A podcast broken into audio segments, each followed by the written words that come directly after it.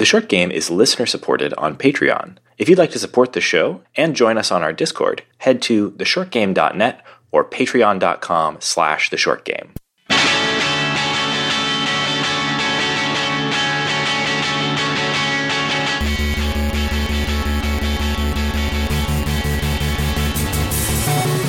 Welcome back to The Short Game, the show about short video games, games that respect your time. I'm Reagan Kelly, and I am joined this week by my full complement of co hosts. Nate Heininger. Lauren Ash. And Shane Kelly. And uh, this is our final episode for the year 2020. And what a year it has been. Putting it to bed. We're here. We've done it. We made I it. almost feel like we're celebrating too early, guys. Yes. Hold we on. are, listeners, we are recording a little early for this one, and so it's it's not quite the end of the year yet. That's a good point. Uh, if if it if it comes to pass that you know even worse befalls us before the the dropping of the ball, please forgive us our ignorance. so you're, but uh, you're positing a world where we managed to record this episode. Something horrible's happened, yet we still are able to get the episode released. hey, hey, I get these things out, man. Rain or That's shine. point. That's what I so do. Reagan's, We are the Reagan's postal commitment. service of podcasts. yeah, Reagan's commitment. Yep. Monday mornings Um, come hell or high water. Bring it on! but Oh my god. Watch you post this on a Tuesday, just I mean, occasionally I post on a Tuesday or like last week, a Wednesday. Apologies for that, but hey, mostly Mondays. I've been pretty you're very reliable, and we Thank you. appreciate We get there. all you do for the show. Thank you very We get much. there. We got there just like we're going to finish these last nine days of this year. Yes, indeed. So this week we are talking about the game of the year of 2020. Uh, so we've done a few different formats for our game of the year coverage or episode or whatever over the years. On some years we've done a sort of elaborate thing where we all had like secret ballots and we tallied the results and unveiled things live on the show. And let me tell you, that was more work than it was worth, and I didn't think it made for that good a radio. So this week we tried. So this uh, time around, we've decided to simplify things a bit. Uh, we've just sort of made a list. Uh, we compared our lists. We picked the game of the year. We each have some personal picks, and we're going to talk about them. yeah, this has been an interesting year for games. It's been an interesting year for us as a podcast, and it's been an Mhm. interesting year for just the world. Got a couple new babies on the podcast this year. Yeah.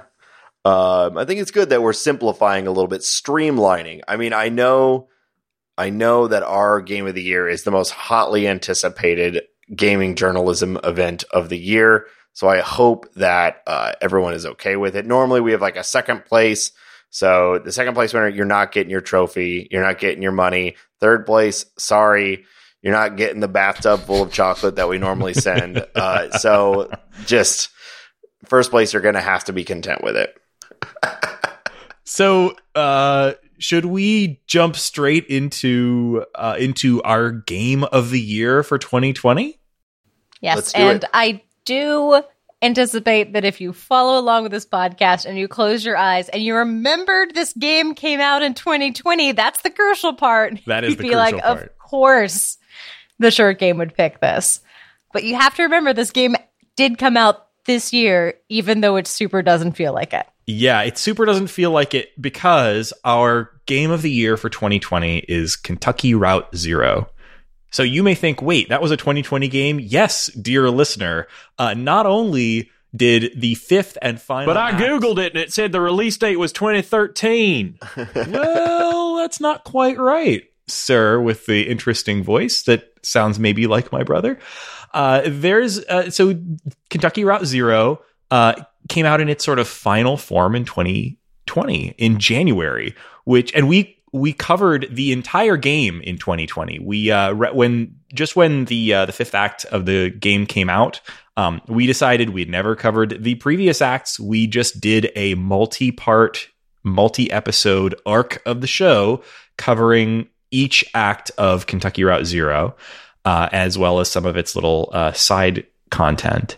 And I mean, I I said this during our coverage at the beginning of the year. I I am really uh, I'm really surprised we never got around to it before this, but I'm kind of glad we played it all at once. Uh, it is a monumental, staggering work of uh, of genius game writing and and it's it's just such a wonderful wonderful game. And uh, it doesn't feel like 2020 because it came out before the pandemic. And when when I think about 2020 I think you know 2020 is a is a pandemic haze for me. But it's it, it does sort of still feel like a 2020 game. Be you know a game about uh, people struggling in uh, it's not a it's not a game about a plague but it's still a game about sort of the the intersection of people with uh, uh, mostly things like failures of government and failures of of capitalism and just sort of uh, confronting their uh, their world sort of coming down around them and still finding ways to to you know be human and have community and what's more 2020 than that Yeah, I also think this is a paragon of all of the short game hosts being totally on their bullshit. mm-hmm. Um, sometime in each of these episodes, um, unfortunately, uh, Nate was not on these, but uh, the other Yeah, three sorry, fo- co-hosts all had the That's chance right. to just go off on their own esoteric interests, and Mhm. whether it was tiki Mm. drinks or um, it was like infocom games or theater and set design we all got to just get real nerdy on it and it um i hope you enjoyed getting to know us better because we definitely liked uh talking at you about it Absolutely. to be fair, we find reasons to talk about theater, set design, and Reagan's tiki obsession all the time. So right but it when, just it's was in- more. when there's it just literally a, sh- a, a play happening in the Yeah. game and there's It just a tiki worked. bar in the game like Mhm. and there's an infocom cave in the game like how can we Yeah. not And I'll just say real quick, even though I was not on those episodes, it was bad timing for me. Uh, obviously, this game is fantastic, and I did participate uh, as a listener, and I've eventually played through a lot of the game. So I was not on that episode. I have less to say about it, but uh, full support behind this choice, um, even though I was not a part of the original record. we did in shanghai Mm-hmm. nate I would I would say also like if you have if you're kind of on the fence about investing the time in this game, first off you should know this is about a nine hour game, maybe maybe eight if you're a fast reader, um, which puts it very much in our wheelhouse, despite the fact that we spent uh, probably an equal amount of time discussing it on the podcast, and it's also thematically for this year, it, it does very much feel like a game for 2020 because we have we have a history on this podcast of making our game of the year a game of, a game that deals with themes of how debt and the systems we live in affect the interpersonal relationships that we have. I think back to Night in the Woods, which I think has a lot in common with Kentucky Route Zero. yeah honestly you don't get night in the woods without kentucky route zero Yeah, it's very true. Um, and it's also just a, a straight up gorgeous game. So, you know, it hits a lot of notes that I think cemented its place at the top of the ballot for the short game this year. You know, we we like these weirdo anti-capitalist experimental indie games. We also really like interactive fiction, and this is a game that uh, pays a lot of homage to kind of its origin story uh, and the the this the history of both this game genre as a as a monolith actually in the game as a literal monolith uh, within a within a dark cave and also to kind of the the the history of America and the stories that are ongoing today that kind of push this story you know to the to the forefront. So this is something I absolutely loved. I am not a point and click adventure game fan. So I was not the cheerleader for this game when we were trying to pick one. And I'm so glad we spent so much time with it because it really, really rewards the time you spend. Yeah, and it rewards the time you spend like sitting with it and thinking about it and talking about it. I, I, I'm so glad that we did this on the show because I had people to talk about the game with as I was playing it, Yeah. and and you know it, uh, That's why we do the show. that's why we do the show. and, yeah, and I have multiple friends who were like, I played it alone. I listened to the episodes, and it felt like I was like And then I texted, then people would text me randomly throughout the year, just random comments on our episodes from my friends who know me. And I was like, well, glad you played it. Uh, That's awesome. Hi. I, I also think this is really interesting because, uh, or good as a pick here because this is a game that sort of like inscribes the whole arc of the games that we cover, right? Like this is a, a game that kind of began. I think Shane, did you say it was 2013? I always forget where where this game began releasing. Yep, January of 2013. Yeah, and and finished here in the beginning of 2020. And I think that first of all, that period of time basically encompasses the entirety of everything we've ever covered on the show, with a couple of outliers like Super Metroid. Uh, but it's it, it's been so influential over that entire time. It's a uh, it's a really absolutely like it's required reading for so many of the games that we are interested in as a podcast and that I like to play. I, it's just such a such a really really re- it's so goddamn good. That doesn't mean it's not no, enjoyable. exactly. Like- it's really fun, but it's also like really goddamn good and important. And funny. Yes, yes. And and and also not funny. You know, it it can find t- time to be funny, and it can also find time to be really sad or or to give you something to chew on. You know, it's it's just a brilliant game. I, I don't know how much longer we can sort of spin our wheels saying how brilliant Kentucky Route Zero was. Uh, Kentucky Route Zero, you didn't need this from us, but congratulations, you're the 2020 Game of the Year for the short game. Mhm. You did it. You earned it. I have an anecdote that I will share just to wrap up on it, and and that is, um, I I I wanted to find out what I might have missed in the game, and I did some googling around, and um, so I I did a Google search for uh, Kentucky Route Zero endings, and the result. This is one of those Google suggestions where Google suggests the question you might be looking for, which uh, in this case was Does Kentucky Route Zero have multiple endings? And you expand that little accordion, and it tells you the creator uh, once told players that Kentucky Route Zero would have only one ending because it was a tragedy, and every tragedy ends the same way. Perfect. I just love that. That's a really, oh, that's that's, really absolutely good. wonderful. It's that like it's pithy and it's a little pretentious. Excellent. yeah, absolutely. Uh, Kent- Kentucky Route Zero. It's it's it's brilliant, but it's a little pretentious. but it's Hey. still brilliant. we love that here. We do, we do. Mhm. That's what makes it worthwhile. in years past, we've always really hemmed and hawed trying to sort through all the games we've played, and we we would do ranked voting. And this year, we simply could not be bothered. Uh, so, what we haven't done instead is we have each chosen the the the, the video game that this year struck a chord deep within our meaty hearts. And so we each have brought for you a heart pick. Um, this is they're not going to overlap with none of them are Kentucky Route Zero because that one's off the table. But this is a, a year where a lot of us, myself included, were looking back on the year and kind of kind of had a hard time coming to a single choice because this has just been such a weird year. Like the whole world, including the release of all video games, has been thrown into chaos.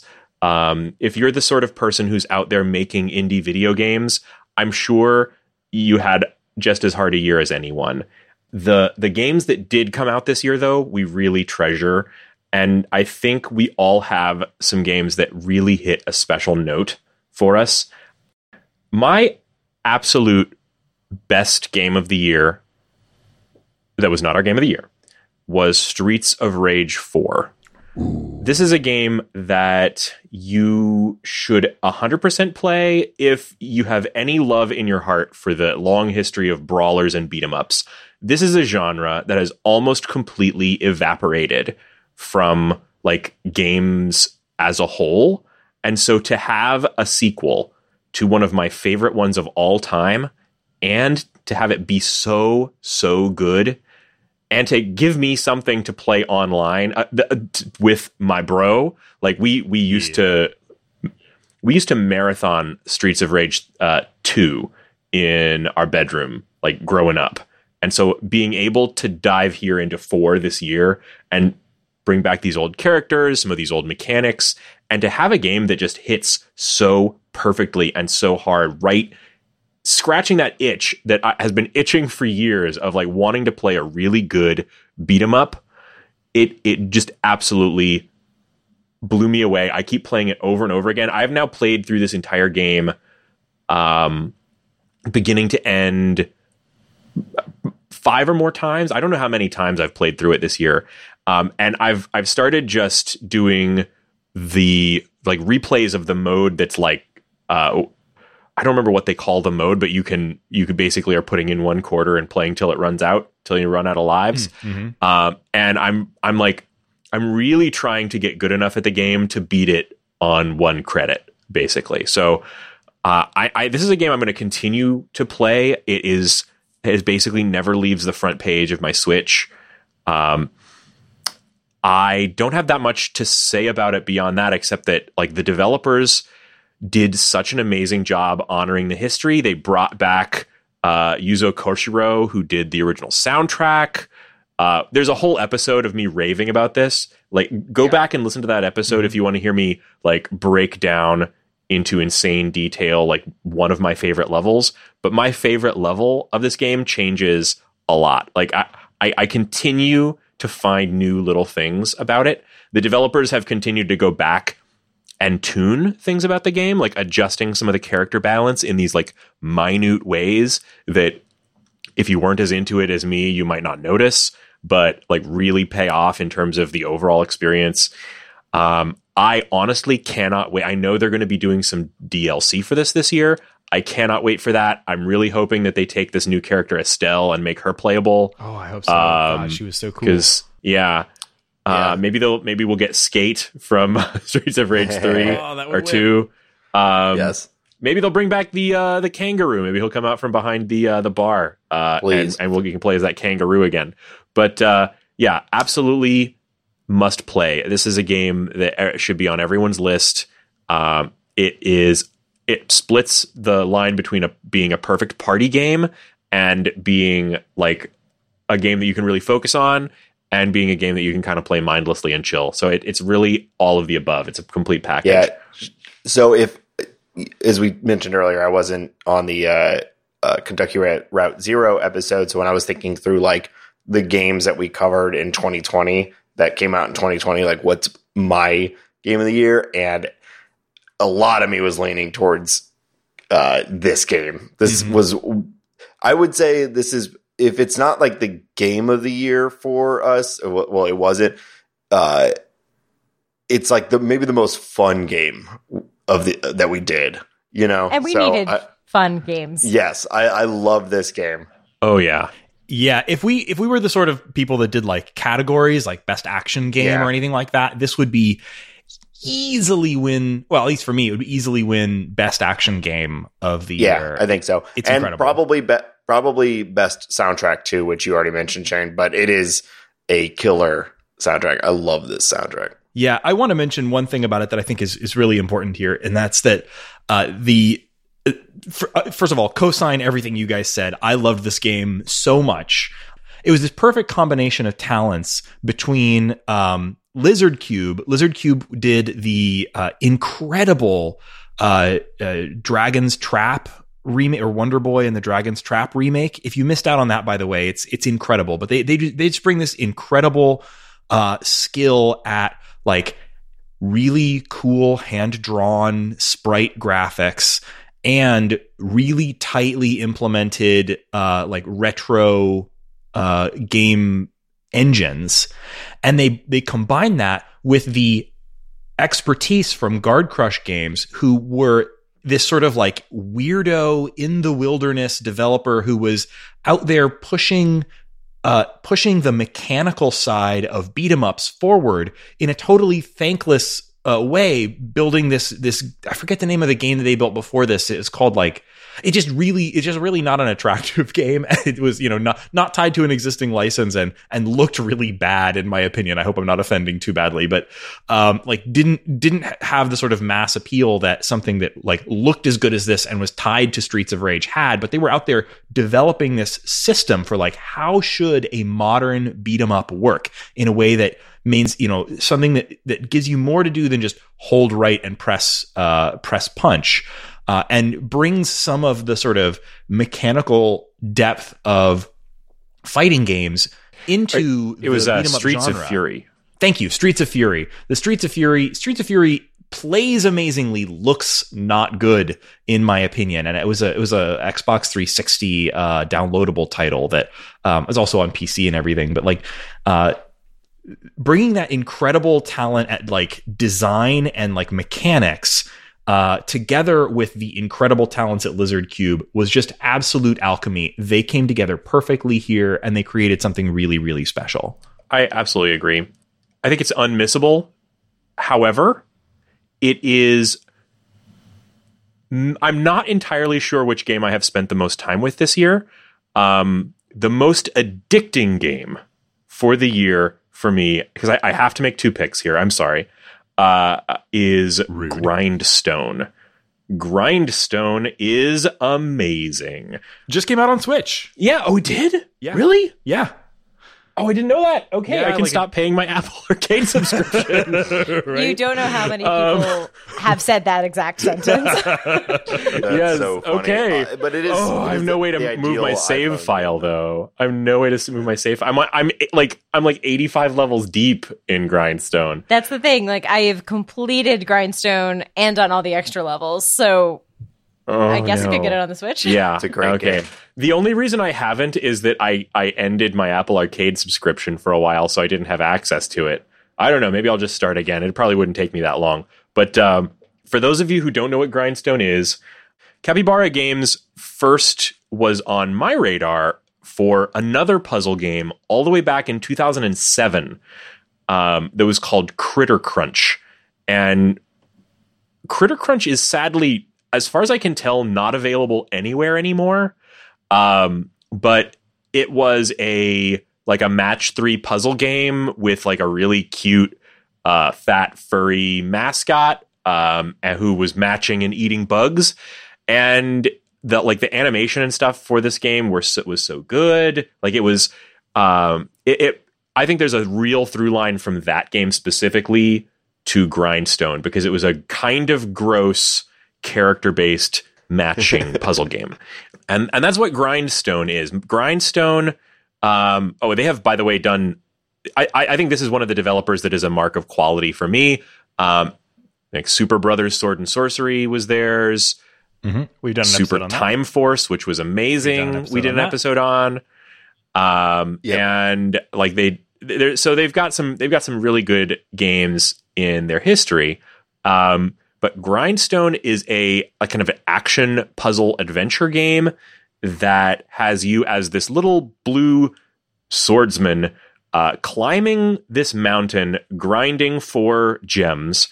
I don't know if I will really get in. We've talked about it a lot on the p- podcast. We never did a full episode on it. We have a hard time doing that with puzzle games. You know, puzzle games are it's hard to do a full episode on a puzzle game, even if it's really, really good. But it is really, really good. Yeah. A, a, a really good mobile game is a, a game where, first off, I want to be able to play it with one hand. Second, I want every input that I want to give the game to, like, not to essentially be turn based. I want to take my action. I don't want to have to be constantly staring at my screen. So, first off, it hits both of those being puzzle game, but it also has a really excellent set of progression mechanics um, with like crafting and shit, stuff you would never think you would want in a puzzle game, but it actually works here. And it has um, this amazing matching, like path making mechanic that I've never seen in a puzzle game before. And on top of all of that, the art is absolutely hilarious. Like you, there's there's two kinds of enemies. There are creeps and jerks. Um, and uh, I will say, uh, the the creeps and the jerks both excellently designed. Um, one thing I will call out that I don't think we've ever mentioned on this podcast is uh, they have added an ability to turn the blood all the way down. And this has allowed me to play this game in front of my three year old.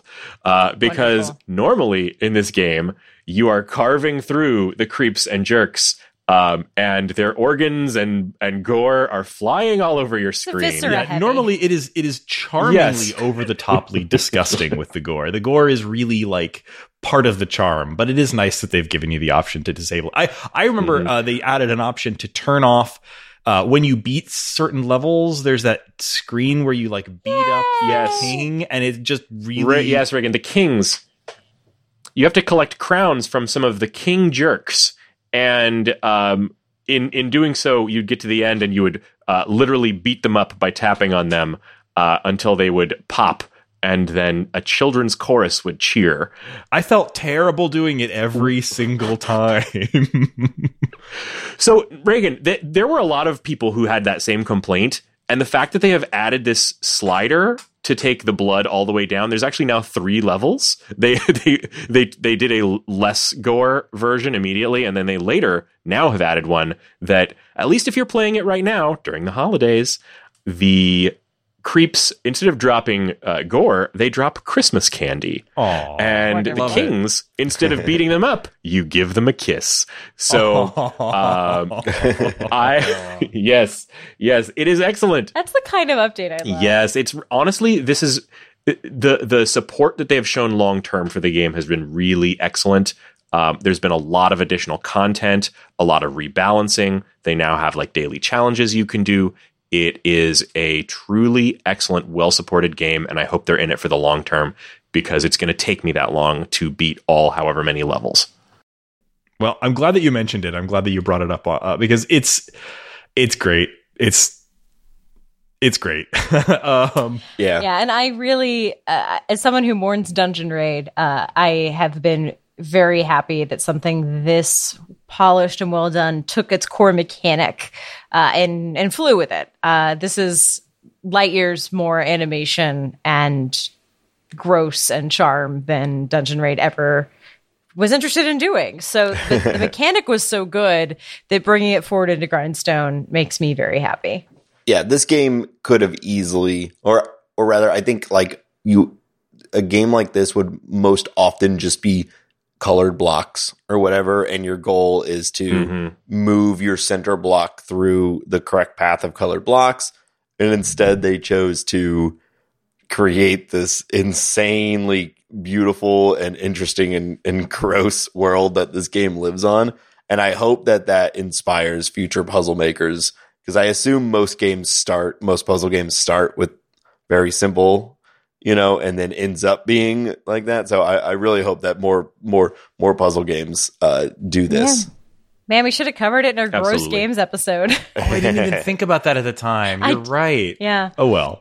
I really, really wish I had a recording to play for you all of what my son will yell when I play the game, which is, Give me your candy, you creeps. That's adorable. Well, I I have spilled my heart. Uh, those are the games that that played my heart chords this year. Um, I am going to nominate Nate to go next. So my game of the year, I think, uh, Laura, when you were talking about Kentucky Route, Route Zero, how that was basically uh, the short game really being on its shit by picking that as our game of the year, and you're right. The other game, I think, if Kentucky Route Zero, that if we if that hadn't come out in 2020 or we weren't picking that, the other game that we could have picked that would have us be saying that exact same thing is a game called Wide Ocean Big Jacket. Uh, Yes. it is a wonderful game that I think accomplishes a lot of the things that we love on this show that you don't see in any other uh you, you just don't see a lot in games and you don't see outside of like this really interesting indie space so it's uh, the thing that stands out to me about this game is it's one of the few that we covered this year that i sat down and played entirely in one session end to end and the the game tells its story in such an interesting way and it sets an overall mood that I have like very visceral memories of playing through this game. I, I can remember exactly where I was sitting, exactly like kind of how I was postured, how I felt playing the entire game, and I just think that is such a accomplishment of a game like this. It's like an hour and a half and tells a really cute uh, and uh, uh, just like infectious story that I think even if you don't relate entirely to it, because I, I I think I talked about it in the episode, like I didn't necessarily relate to the characters, but even if you don't, you just feel for them and you and you know that the it it, it is expressing like real feelings that people have had. So I really really enjoyed it. Uh, it also had birds in it, which is just I mean it it's got bird watching in it. That's our thing, right? That's the other short game thing. We're looking for bird games. So it didn't only have birds; it had mean teens. Oh yeah, it's, Oh, well, yeah. and even better is we thought they started as spooky teens and then they became mean teens, which is really also a big short game trend that we're just tracking heavily. So, uh, yeah, it was a wonderful game. Um, I think it is very much like what we talk about when we talk about the indie indie game space and, and narrative games and games that try things that you wouldn't have seen in gaming, you know, until relatively recently. I loved it. It's such, such a really great game. I want to see this show cover more games that hit this note, which is uh, beautiful games about things that are kind of low stress and low stakes that you can finish in a single sitting. Oh, it's so that is mm, that's a that's a game. I feel like that needs to be a whole genre of of games. Yes, more like this, please. yes, it is delicate and beautiful, and also very funny. Very, Yes. very funny. It's really it's Very one of the funniest game, maybe the funniest game we covered this year. I ah, we'll come back to it, ladies and gentlemen. We've got Oh, other things. well- Well, well, maybe we should just talk about it now. But I think we I think we should do it yes, now. I go think- for it now. We got to talk about uh, our. We have a, a rich tradition on this show. Uh, how many years have we done this, Laura? Uh, we have done it. So we've done uh, Night in the Woods, Donut County, Goose Game. So we've done at least three years. Yes. So this is our This will be our fourth. fourth. I have to say, annual- that is a vaunted hall of all star games. yes, Yes. So what we were, what So I was just what, going to say, what could we be talking about? What could we be talking about? We were talking about the most illustrious award the short game has to give, and that is the Dirtbag of the Year award. The Dirtbag of the Year this year goes to Mord from Wide Ocean Big Jacket. Mord, we salute you. Mord, you would not pee in the toilet. You had to find a bush. and it took you about 15 minutes of the one and a half hour game. And for that, we salute you. What a dirtbag. Yeah, there that were- Henceforth, you shall be known as Lord Mord. uh, We love there her. are games that will spend 10 hours trying to tell as dense a story or or as emotional as a story as uh, this game accomplishes in one and a half hours uh, and that includes the depth and breadth of mord's dirtbagness Yes. Oh, gosh. And the first human dirtbag of the year. That's is it really? point. Oh my god, you're right. Oh man, because the first one have thus was far only awarded dirtbag of the year to animal protagonists. Yeah, I was thinking of uh, I, you know it's funny I don't think of uh, of May uh, as uh, a animal protagonist, but of course she is. She's a cat. Um, and then we had our Cat, a raccoon, a goose, and a 13 year old girl. yes. You know what? That is those are all that's exactly right though, right? Like when you look around and you think about the world, like what are dirt bags? Cats, and I love cats, but they're dirt bags. They're dirtbags. Geese, geese, raccoons, dirt bags. 13-year-old girls. Mm. Oh, It's yeah. ever that's exactly that's that's uh yeah. Games are The, onto there an absolutely hilarious conversation in this game where Mord asks her aunt, "Is sex cool?" and Her, her boyfriend's aunt. That's right. yeah, oh, Oh, no. The, No, no, it's her- boyfriend's, It's her. uh, her boyfriend's Yeah, brother's girlfriend Yeah. is sex cool. I forget the exact re- relationships there. It was a little tortured, but uh, yeah. Wow. It's so good. It's a classic. yeah, incredible writing, um, beautiful, beautiful design. Um, it was, it, it, it's definitely one to one to check out. So Reagan, why don't you go next?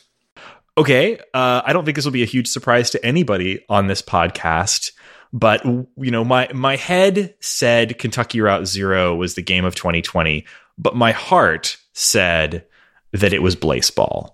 Uh, and I don't. course. I- Blaseball is the most incredible gaming experience I had in 2020, bar none. Um, you know, we we talked about Blaseball on the episode, um, but in case you missed that, and I won't I won't recap everything here.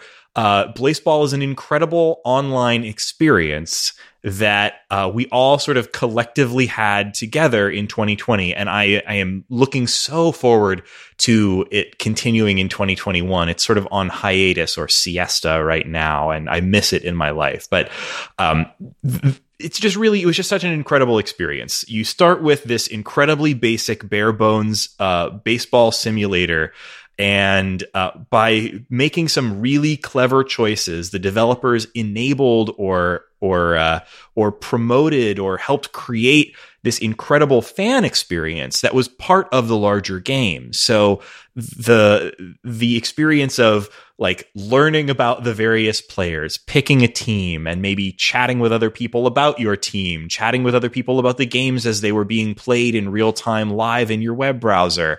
Uh, your favorite player getting incinerated or traded to another team or uh, being shelled inside of a peanut and all of the feelings that happened along the way about that. All of the all of the ships and all of the fan fiction and all of the chants and cheers and art and uh, and merch and uh, all of the stuff that went along with the experience of participating in the cultural event of Blaseball this year kind of added up for me to being an experience that I I am so glad that I had. I I'm, I still think about Blaseball constantly. I'm I'm working on a uh, a Blaseball jacket, collecting patches that speak something about Blaseball to me, and, and adding them to it. And I'm I, it, I I am not spending as much time thinking about and, and participating in Blaseball while it's on hiatus, but it it is even now ongoing. If you want to participate in it, there's there's people in there kind of making Blaseball happen in the Discord and on Twitter, even right now. I mean, even during the siesta, they had a a enormous trial, and they had an entire uh, coffee cup league. I mean, Blaseball hijacked my brain for much of the fall, and for that, I must thank it because yes. I needed something else to think about. Um, I think I talked about Blaseball so much on Twitter that my uh, older brother, who is a normal person, tried to sign up for it and was like, I'm confused, Laura, where is the game? I, yeah. I had to disappoint him because that was all he could see and he didn't understand. And he also was like, Why are there five bases? And I was like, This is not for you. Um, Long story. but I'm really excited in 2021 that this siesta they're taking is partly to um, make it so that you didn't have to follow along for six weeks to understand what the hell is happening. That they're going to try to make it easier for new players to hop on and, and understand what's happening without losing like the cool um, insider like lore factor. I, I, think that that's a huge um, you know boon to the team. Like I hope the siesta not only is going to make everybody make it sustainable, um, and but also like there's a lot of um, I guess content to learn. There's a lot of um, knowledge. It's like you have it's like everyone is right now has a phd and we have a bunch of elementary school students wandering in the door who are just completely lost and it shouldn't require a phd yeah and I, I felt that way too. Like i um I, I really can't wait to see where this game goes in 2020 or excuse me 2021 um, because even I, as a, I would consider myself like a pretty serious baseball fan, um, started finding towards the end of the year, uh, mostly during the siesta, that like w- when the siesta rolled around and I wasn't like nose to my browser watching games, uh, I, I lost out on some stuff. I didn't really follow along with what was happening with the trial, for example, and I was out of the loop uh, when it when it concluded and I was like seeing these, you know, interesting references and stuff to it, but started all with within a couple of weeks of no longer being like absolutely like head down in the Discord for Blaseball, I suddenly felt like I was a bit of an outsider. So like it it's definitely got this like risk where like it's uh, a it it requires a lot of you in order to really stay in it. I'm hoping that they find yeah. ways to help bring people along more. The good thing about it is it's the stuff that has happened in this off season definitely is optional and yeah. people are making jokes about it now but it's not canon. It's not important. So right, right. I- it was just more like I was. much. It's not so much I was like concerned that I I would be like left behind when Ball starts up again. It's more that like I wanted to know what people were talking about, and there's Yeah. no really like there's great explainers about Ball uh, that people like Kat uh wrote and you know we had her on the show and you can check out her her substack for those but like it once you're behind it's it's a bit of work to catch up um and Mhm. can be hard to figure out like where that information that you want is to understand the references that people are making or the jokes that people are making so um, yeah, it's exciting to find out where they go with that. Yeah. I mean, as a uh, you know Chicago firefighters diehard fan, um, we've finally got the, the one outcome of the trial. I will say is we have officially changed our motto from "We're from Chicago" to "We are from Chicago."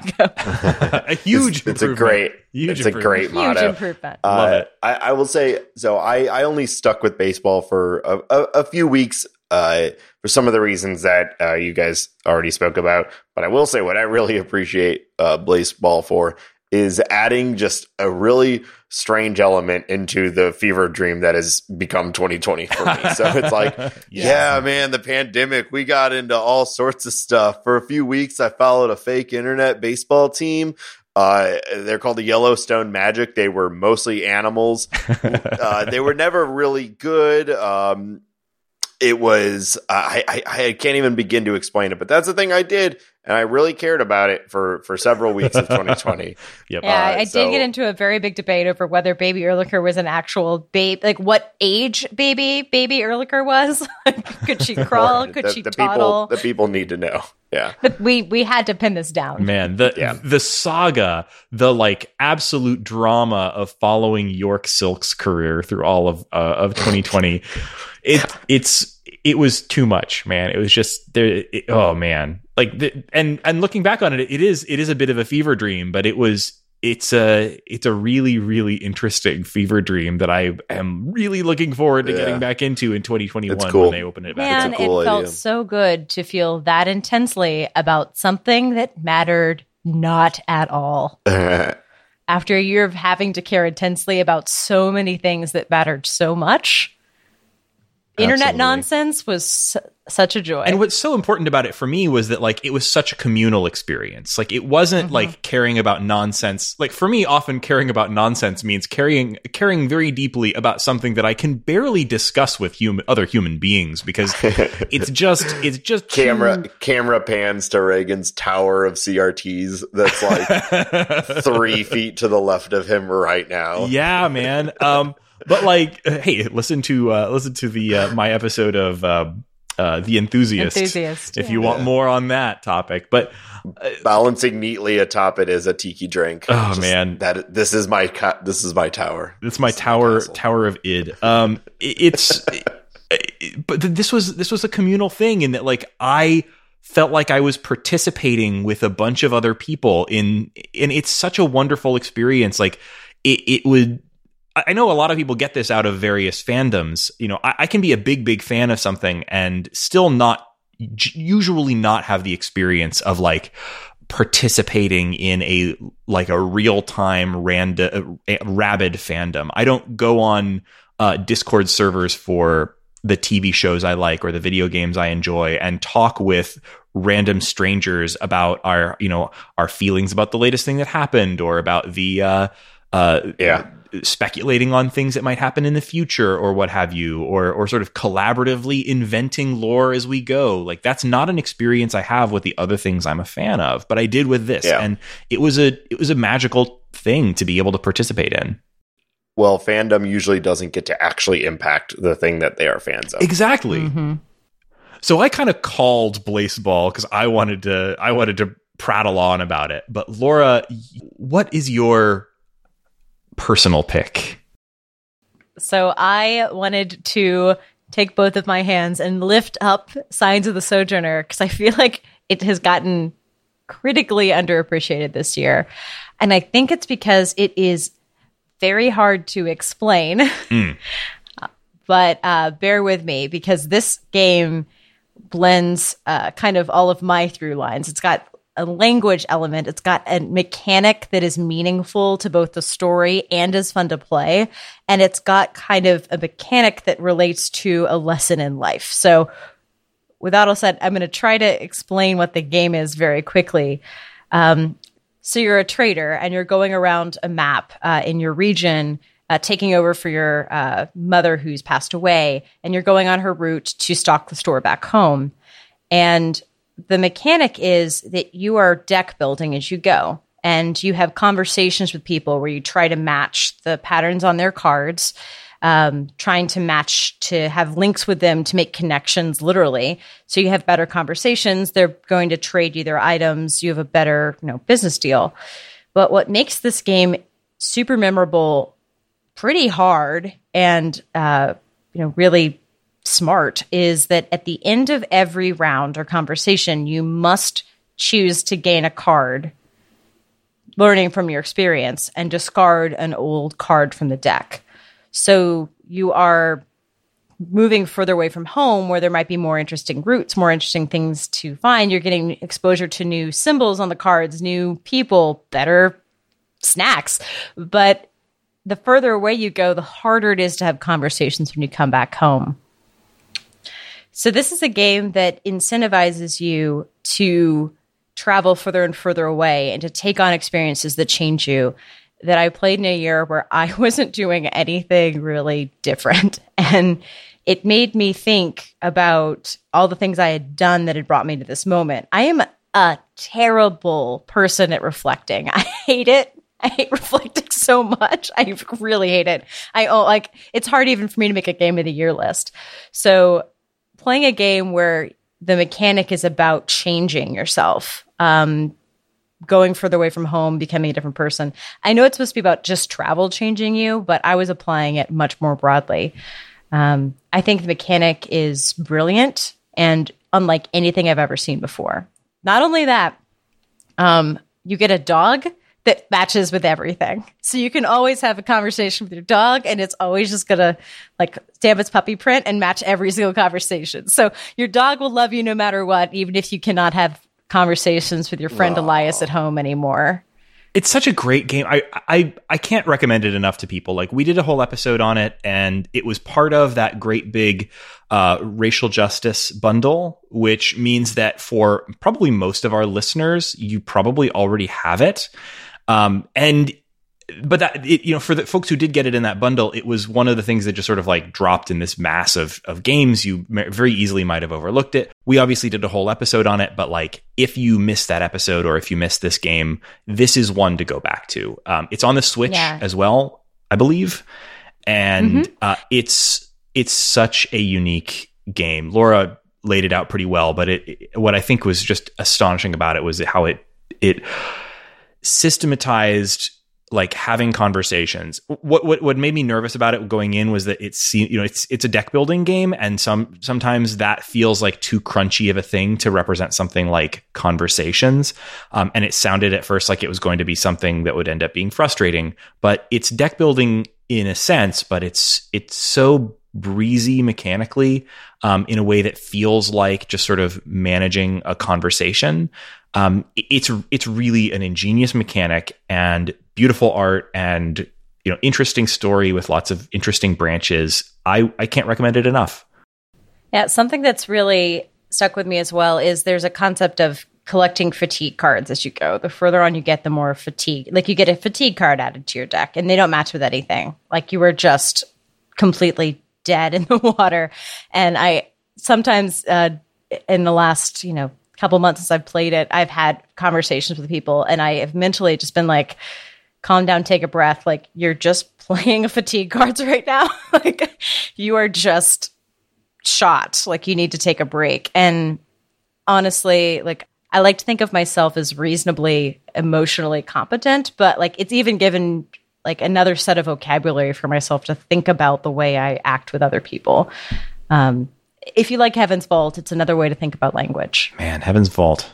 That's another great game. That's not a 2020 yeah, that game. was not allowed because it's not short. it's also not short, so it was illegal. yeah. Speaking of games that are not short or otherwise illegal, uh, we had a few other things that we wanted to talk about on this episode that didn't fall into our personal picks or otherwise our, you know, fit our rules. You know, Um, illegal. illegal games. Um, Definitely Denied. the right word.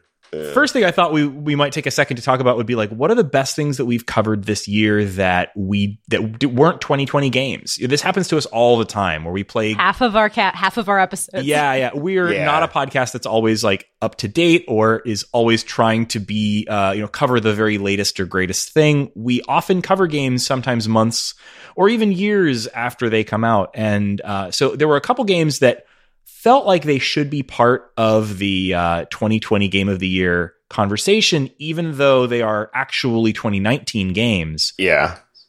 I I like to think of them that they're like games because m- most of them are recent. Uh, if we had managed our schedules and we were, or maybe we were just aware of them, uh, if we had played them the year they If we were out, better likely- podcasters. well, we don't even aim. We don't aim to be, uh, you know, Right. Uh, that current, right? But uh, so it does make our 2020 like our game of the year a little tricky when like half of our episodes were from previous years.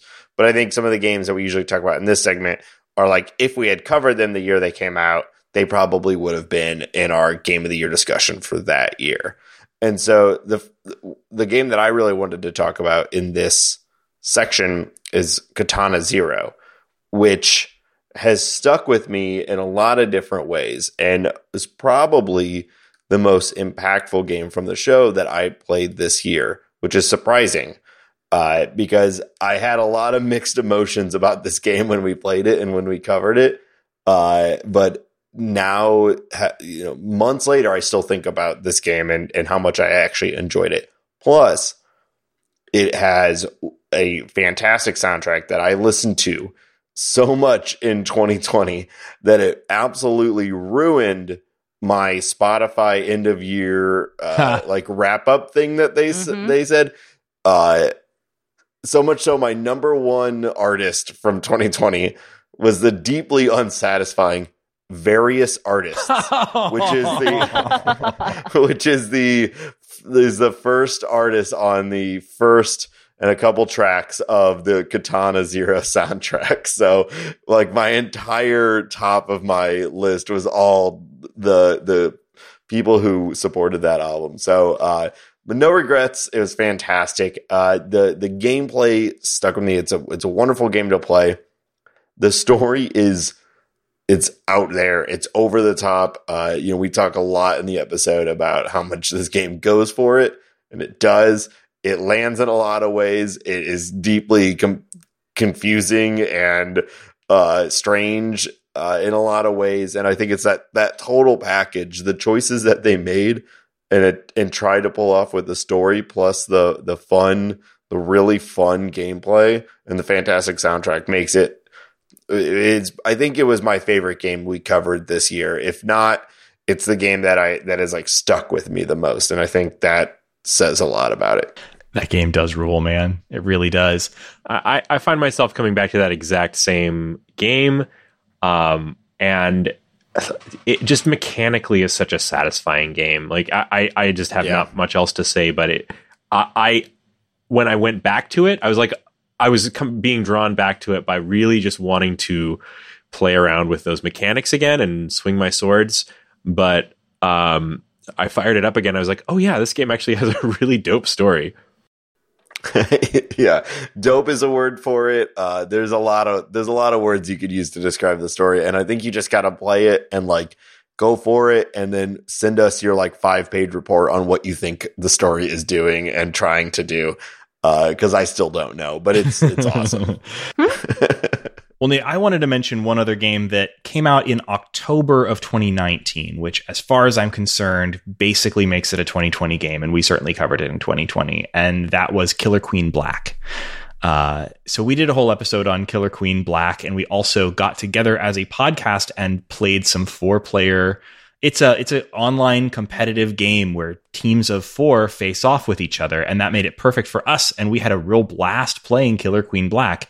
If you aren't familiar with Killer Queen Black, it is a uh, it's an online multiplayer sort of arcade platformer that's played competitively between teams and uh, it has uh, some really clever design decisions. It's based on an arcade game just called Killer Queen uh, that is only playable with teams, uh, two teams of five on a massive ten player arcade cabinet. Um, Killer Queen Black brings that experience home. It's on Switch, it's on Steam. I think it might be on other consoles as well. I, I forget. Um, and it is awesome, and I really want to play more of it. And uh, I, I wanted to call it out because it's just it's just so good and it's on sale all the time. You should pick it up and let us know if you want to play it with us because we should Yeah. we should do more of that. Man, that game was yeah, that is that was such a fun evening, and I will always remember, and and it makes me laugh. Uh, so n- most of us had never played this game before when we all got Yeah. together to play. Reagan had played uh, live some, uh, but I think some of you had played live, but but most of us had never played, and it had been my very first time ever even opening the game was playing with the with the three of you, and we get into the online uh, online match, and we win a couple of matches. We win like three out of five, and Reagan says, "Hey, maybe we should get into ranked."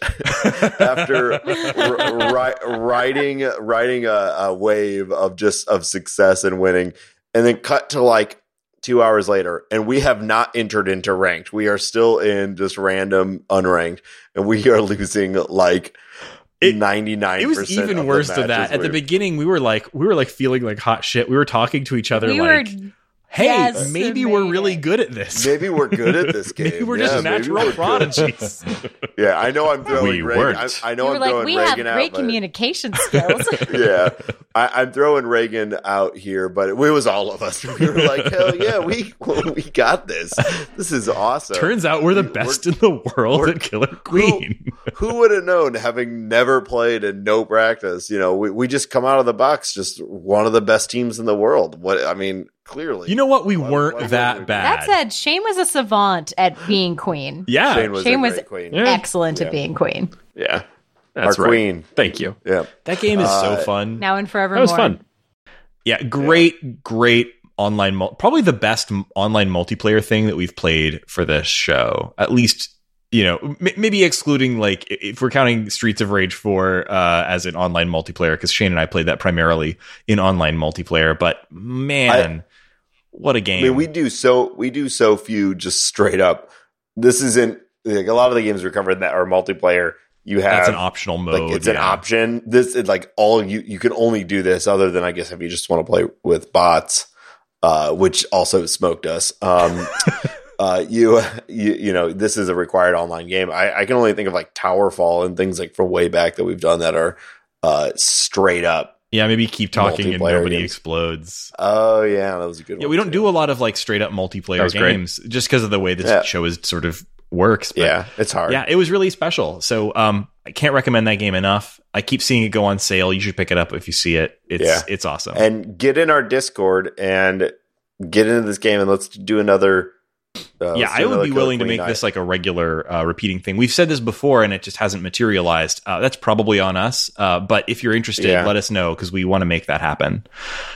I also thought it might be fun for us to spend a minute talking about other game experiences we had in 2020 that'll be memorable. You know, 2020 is a game is a year where you know a lot was different and um, you know i had a, a new baby and i guess you may have heard there was a pandemic on and it's been a complicated and weird year but there have been some really memorable video game experiences that aren't necessarily tied directly to this podcast or to new game releases in 2020 um, anybody want to talk about any of your most memorable gaming experiences of this weird year Yeah, I have a couple. Um, I've talked about it on the show a little bit, uh, but uh, because of the pandemic, uh, me and my friends went. You know, we all became very much online only friends, and that led to us doing a whole host of different online games. Uh, this year, my friends and I played a ton of Settlers of Catan online, Carcassonne online.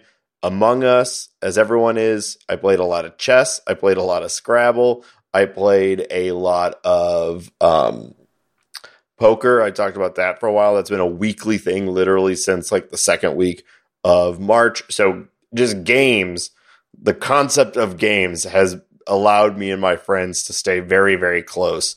And it has been also a ton of fun. And I've even connected with some people that I was not very close with before the pandemic through uh, our weekly poker game or through our weekly Among Us games. And it's just like, I, I wish that we weren't in a pandemic, and I wish that I was able to hang out with my friends in real life uh, and do the things that we were used to. But it, it, has also it has been fun getting into all of these you know crazy online games over the past uh, nine months and playing those. So that has been a a nice thing out of this.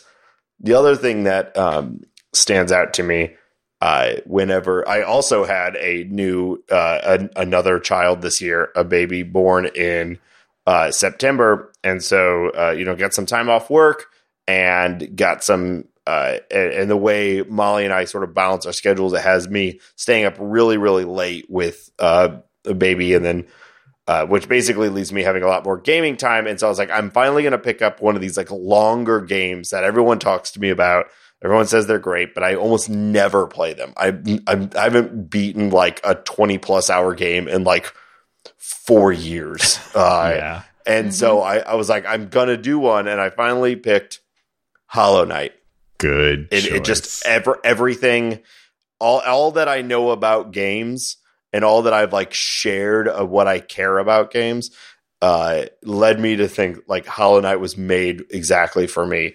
Uh, and I loved it. Of course I did. It was it was like everything was pointing to me loving it, and so uh, I I played through it. I ended up with like a ninety three percent completion on it, which I never do in games too. But I just like loved this game so much uh, that I wanted to fight all the bosses. I wanted to win. I wanted to beat as much of it as I could without all the like grindy collectible stuff. But I wanted to like see all of the game that existed and I did, and uh, yeah, I loved it. I absolutely love that game, and I was sad to put it down. And the only thing that made me break it, my like just wanting to live in that world, was Hades, which is another game from this year that's been great. But we just covered it, so I won't go into it. But anyway, that is, I think I will. I'm gonna have this weird tie of like the birth of of our daughter and Hollow Knight uh, which is very funny to me. That's very funny because I had a, a, kind of a weirdly have, similar experience. You know, I, I uh, my son was born in 2020,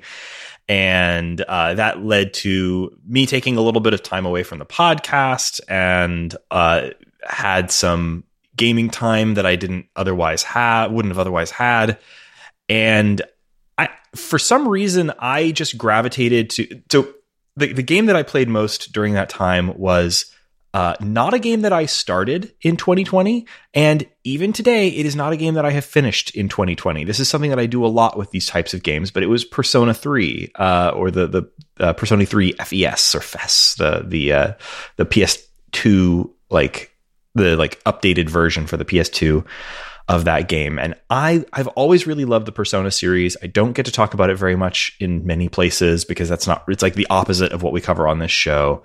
And Persona 3 is a game that I had been slowly playing through on real hardware on an actual PS2 for uh, for a long time. And uh, I, you know, during this time, I, I, found a way to move my save file over to an emulator, which made it uh, a little easier for me to kind of fit into those those uh, those times. But um, the Persona series is, is a game series that like I can just always stop playing and come back to months or even years later and pick up exactly where I left off because it's just it's just the kind of RPG that like fits so perfectly with the way my brain understands RPGs.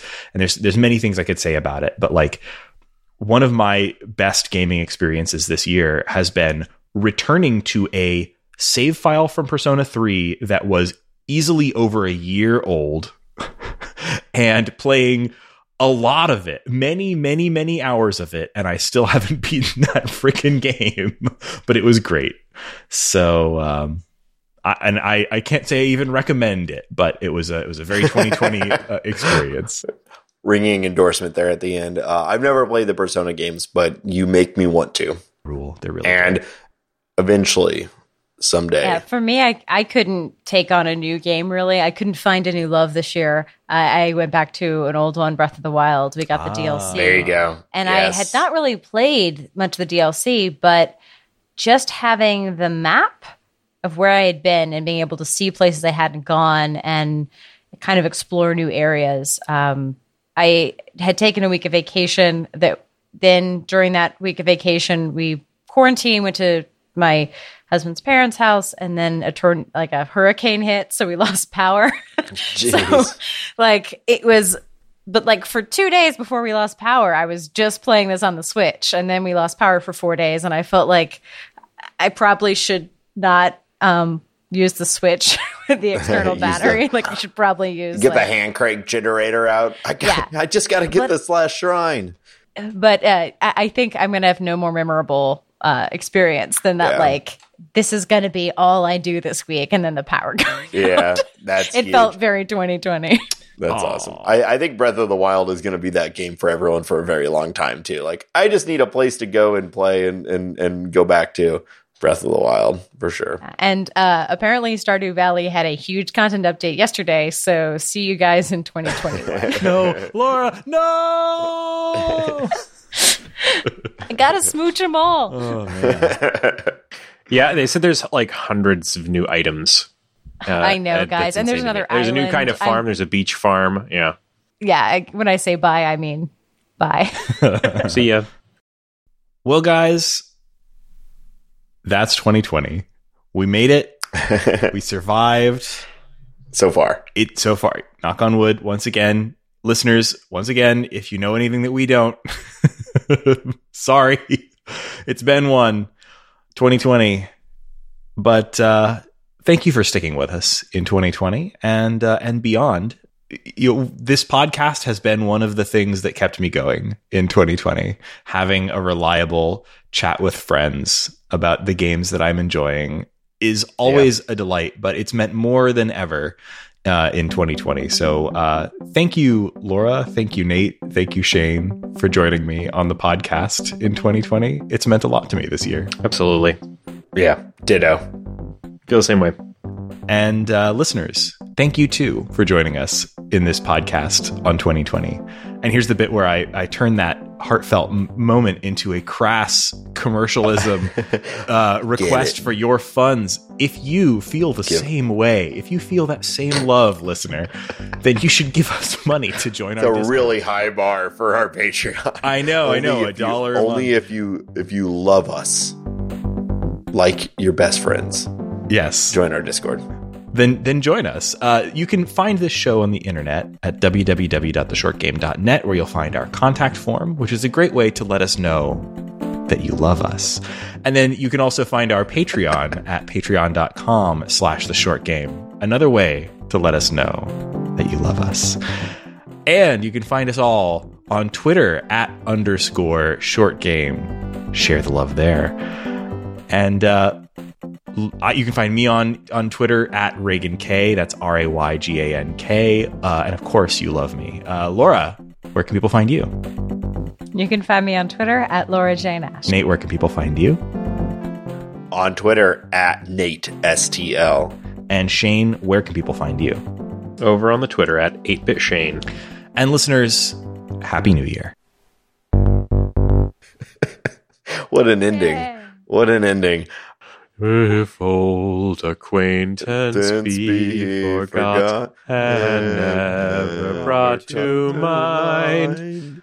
If old acquaintance be forgot and something Auld Lang All lang syne. For all lang sing out of syne, my dear. Yes. For old lang syne.